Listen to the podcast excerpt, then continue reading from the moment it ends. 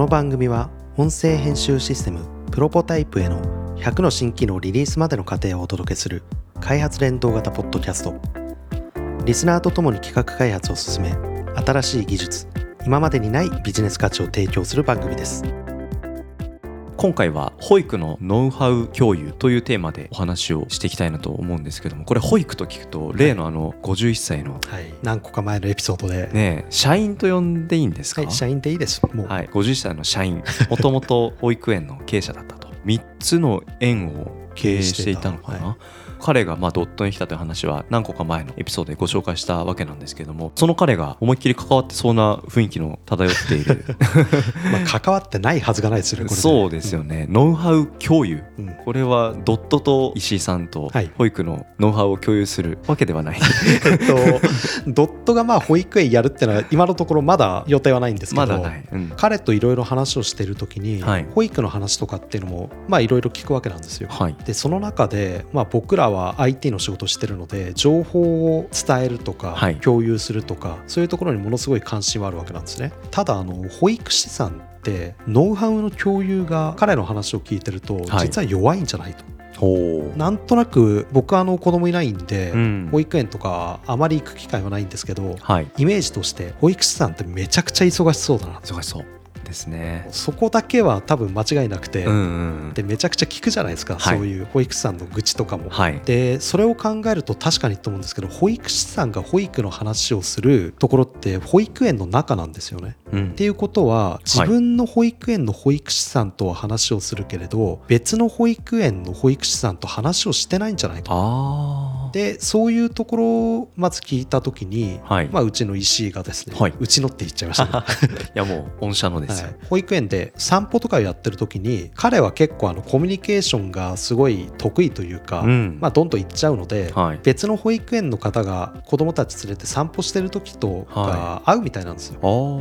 でそこで自分の保育園でちょっとこんなん起きてる時にどう対処すればいいか分かんないんだよねっていうのを聞いちゃうと。面白い情報の仕入れ方ですね。ああこれはもう本当にアナログだと思ったんですけど、うんうんまあ情報の仕入れ方の根源ですよね。うん。うん同じような知識を持ってそうな人に聞いちゃうっていう、うん。まあ、彼も3つの園を経営していて保育園で働くキャリアも長いわけですけど、うん。そんな彼でも自分の園の中だけでは解決しえないそういう課題にぶつかっていて解決するための手段これを求めているでその課題っていうのはまあもちろん大きかったりちっちゃかったりとかいろいろあるんですけど、はいはい。はい今問題なのはその石井大輔ですら持っているっていうところよりは、うん、その情報の仕入れ方をお前しかできないだろうっていう。そうですよね。うん。うん。でじゃあ普通の保育士さんとかはどうするかっつったら多分先輩に聞くとか、うん。まあ自分で考えるとかそういうことになっちゃうと、うん。じゃあそのノウハウとかをもっと簡単に仕入れられるような感じのはい。ノウハウ共有したいよねっていうところがこの話の原点なんですけどそこでちょっとあのこれも前のエピソードで何回か出てるかもしれないですね。うちの会社で今システム側の運営を行っているはい。認知症知恵の輪ネットっていうサイトがあります。はい。でその認知症知恵の輪ネットではいろんな起きたことに対して、うん。こんなケアしたよこんなケアしたよっていう情報がいっぱい集まります、うん。で起きたことに対していろんな対処方法っていうのがあるじゃないですか、うん。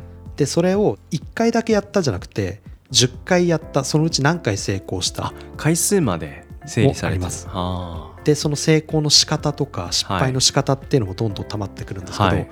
簡単にイメージしやすいところで言うと成功確率が高いものトップ3とかが分かるわけでーすよ、おーもちろんあの個々によって違いますけど、はい。でもいろんなものをやった中で集合値としてトップ3が分かるっていうのはかなり大きいと思うんですね。同じ課題にぶつかった時何を手段として選ぶべきかっていうのが、うん。ある種科学的に判断ができるってことでになりますもんね。で認知症知恵のワネットってあの大学の先生たちが運営していてうん。学術研究として結構強くやっているので、うんうんうん、そういうしっかりしたロジックができてるんですけど、はい、まあ、その考え方を保育の世界にも当てはめていっったらどうかと。なるほど。考え方としては保育のこういうノウハウ共有ってどんなものがあるのかなっていうふうにちょっとリサーチしてみたんですよ。ほうほうほう。でもちろんあるんですね。はい。保育士さん向けのノウハウ共有とうか、ん、こんなことが起きた時にどうすればいいかとか、まあなんかあるにはありそうではありますよね。うん。なんかメジャーどころで結構うん、パッと調べただけでも56個出てきてはい。それぞれいろいろ見ていくと、うん。あるにはあるんですけどその内容っていうのは QA なんですよね。ほ一問一答。だからこういう時はこうしましょうと。はい。じゃあこういう時はこうしましょうでうまくいかなかったらどうするの？っうん。ていう話になっちゃうじゃないですか、うん、そしたらまたそこで生まれた質問を Q を投げる必要があると。うんで QA サイトって実は集合値じゃないと思っていて、うん、質問集というか、はいはい。答えが1個しかないわけですから、うん、一問一答集。そうですね、うん、面白いですね。その今浅井さんのおっしゃっていた集合値ではない。うん集合値とは何かっていう問いですよねう。んうん、だから集合値とは何かって今回の話で言うと一つの質問に対して答えが一つであるわけがない、うん、うん。特に保育とか人と絡むものなんて正解なんてないと思うんですよ。いや本当そうですね。相手のそのお子さんがうん。どういう性格で、うん。どういうことが好きで、うん。でその日どんな朝をお母さんと迎えて、園にやってきてるのかとか、なんかそういういろんなファクターによって、同じ子でもその対処方法が日に日に変わっていくっていうことはうん。容易に想像がつきますよね。でそれを解決するために何ができるかったら、はい、そこで統計が出てくると思うんですね。さっきも言った通り例えばトップ3が分かる。はい、それだけでさっき言った一つの問いに対して答えが一つしかないっていうようなところは結構解決に導かれるし。そ。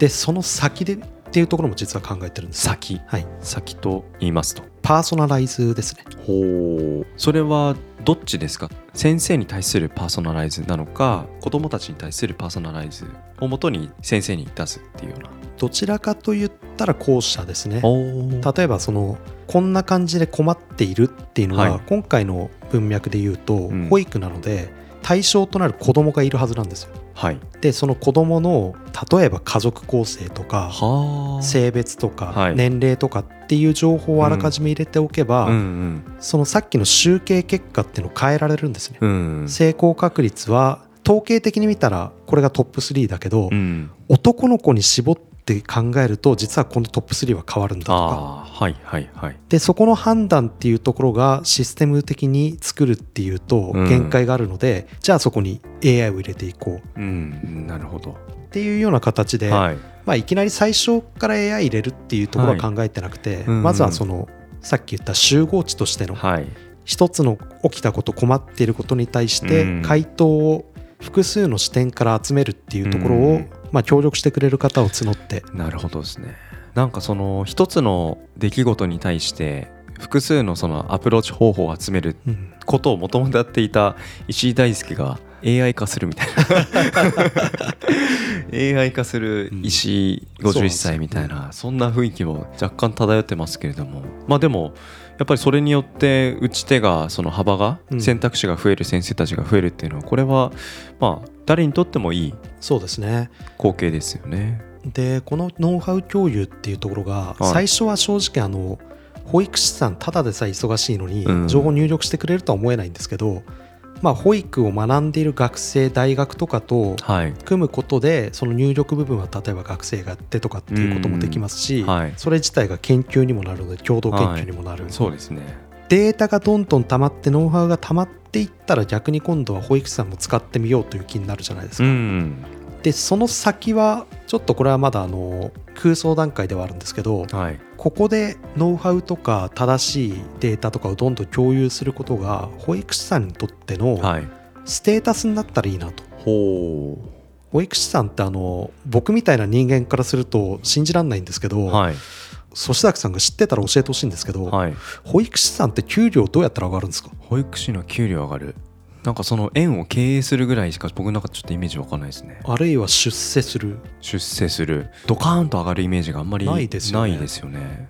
でそれでなんか例えばこのノウハウ共有とかっていうところで、はい。まあ、あの成功率の高いノウハウをどんどんシェアしたら、うん。はい。何らかのあの、まあ、いわゆる称号うんバッジ的なものを差し上げるとか、うんうん。正しいと思われるはい。成功確率が高い、あくまでも確率ですね、はい。ノウハウをこのサイトシステムに集められたら、うん。問題集みたいなの作れるじゃないですか、作れますね。そしたらじゃあなんかはいローカルな資格でも作ってみようかうと、んでその資格持ってたら最低でもこの確率的に高いと思われるうん。保育のまあ、まあ子供との子向き合供との向い方ねき合い方っていううところがある程度担保されるから面白いですね。そういう風になったらじゃあ保育士さんはうん。この資格を持ってたら収入も上がるから取ってみようみたいになるし、もうさらに広がりますけどそういうのって多分日本だけじゃなくて、いろんな国で求められているので、じゃあ海外展開してみようかとか、うん。そういうことも考えられるので、うまく回り始めたらかなり面白いと思うんですよね。エコシステムが一個できますね。ううんんう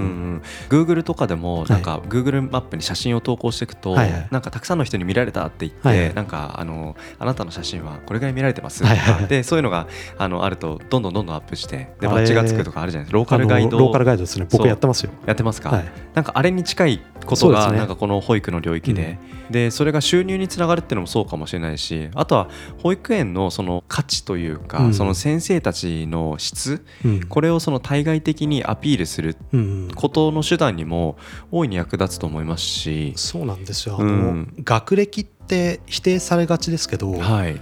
でも東大入った人って、はい。東大入るだけの勉強の仕方も知ってるし、うん。最低でも東大入る努力はしたというはい。担保じゃないですか。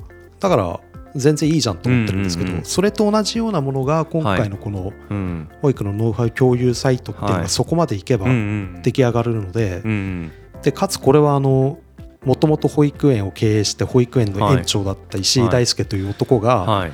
IT 企業であるドットに入ったからこそ企画を主体的に進められる話になるので、うん。でもちろんあのこれいろんな大学なり先生なり保育士さんなり巻き込んでやらないと我々だけじゃ絶対できないので、うん。まあ、そこは大変だなと思うんですけど、うん。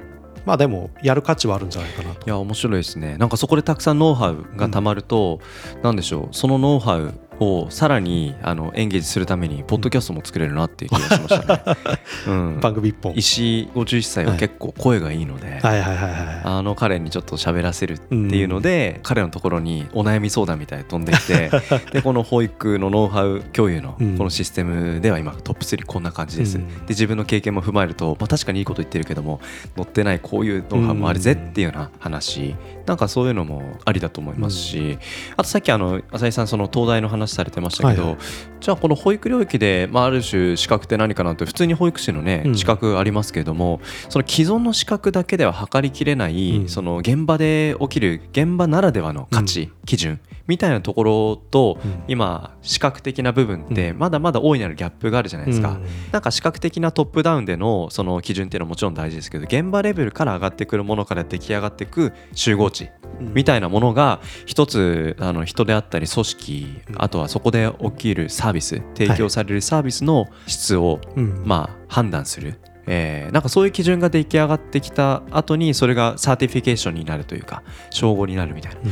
なんかこれは何でしょうね。世の中がどんどんどんどんなんか良くなっていうん。く仕組みの一つとして、なんか大いに役に立つんだろうなってイメージは持ちますよね。しかもこの考え方って保育じゃなくていいですよね。あおっしゃる通りですね。うん。そういう横展開も考えられるので。いやーそれはなんか大いに、あのー求めていらっしゃる。特にね教育現場の関係の皆さんとかいらっしゃるんじゃないですかね。で実はまあその保育以外のところに横展開できるよねっていうのは考えつつも、うん。ドットがやるかって言ったらそこは今のところあんまり考えていなくて、うん。ドットが保育を自分ごとにできるのは、はい。まあ幸い今石井大輔がいるからで、はいはい彼がいない時に我々がこんなんやるよっつっても説得力ないじゃないですか、ですね。だからそういう意味ではあの結構前のエピソードでうちの会社結構なバックグラウンド持ってる人がいるんですよって話をしましたけど、はい、今になってそれがもしかしたら生きてくるかもしれないですよね、うん。元翻訳家とかいるんで翻翻訳家のノウハウ共有とか、はいはいはいはい。清水に至った絵画修復師ですから。今もやってらっしゃるんですね。引退とかはしてないですからね。そうなんですね。浅井さんは元何なんですか？僕ですか？僕もともと学生ですね。いやでも次期ねプロの麻雀師。はい。はい。まあでもあの僕は麻雀のところにあんまりあ。テクノロジーは持ち込みたくないなっていう アナログな人間なので。まあそういうダブルスタンダードはよしとしておきましょうか。いや非常にはい。面白いですね。これちょっとまた形になったらそれこそ石井大輔をはい。招聘してこれ三人で話しましょうよ協力者とかが集まれば、うん。サイト自体はもう今年の夏ぐらいにいいですね。これリリースしたいと思ってます。うん、お金集めが必ずしも必須じゃなかったとしてもクラウドファンディングとかして、うん。まあ、社会的な動きにしても全然面白いと思いますし、なんかそういう動きであればいろいろ協力したいですね。ああぜひぜひ。うん、面白いです。これはいろんな人巻き込んでやって、うん、まあ問題はあのどうやって儲けようかなってところですかね。まあねまあでも人が集まればうん。ビジネスにはどうにかできんじゃないですか？そうですねそこでまたね人が集まってくると、うん新しい活用の仕方とか、ううんやっぱりことが動きそうな気配を強く強く感じますね。面白い。はい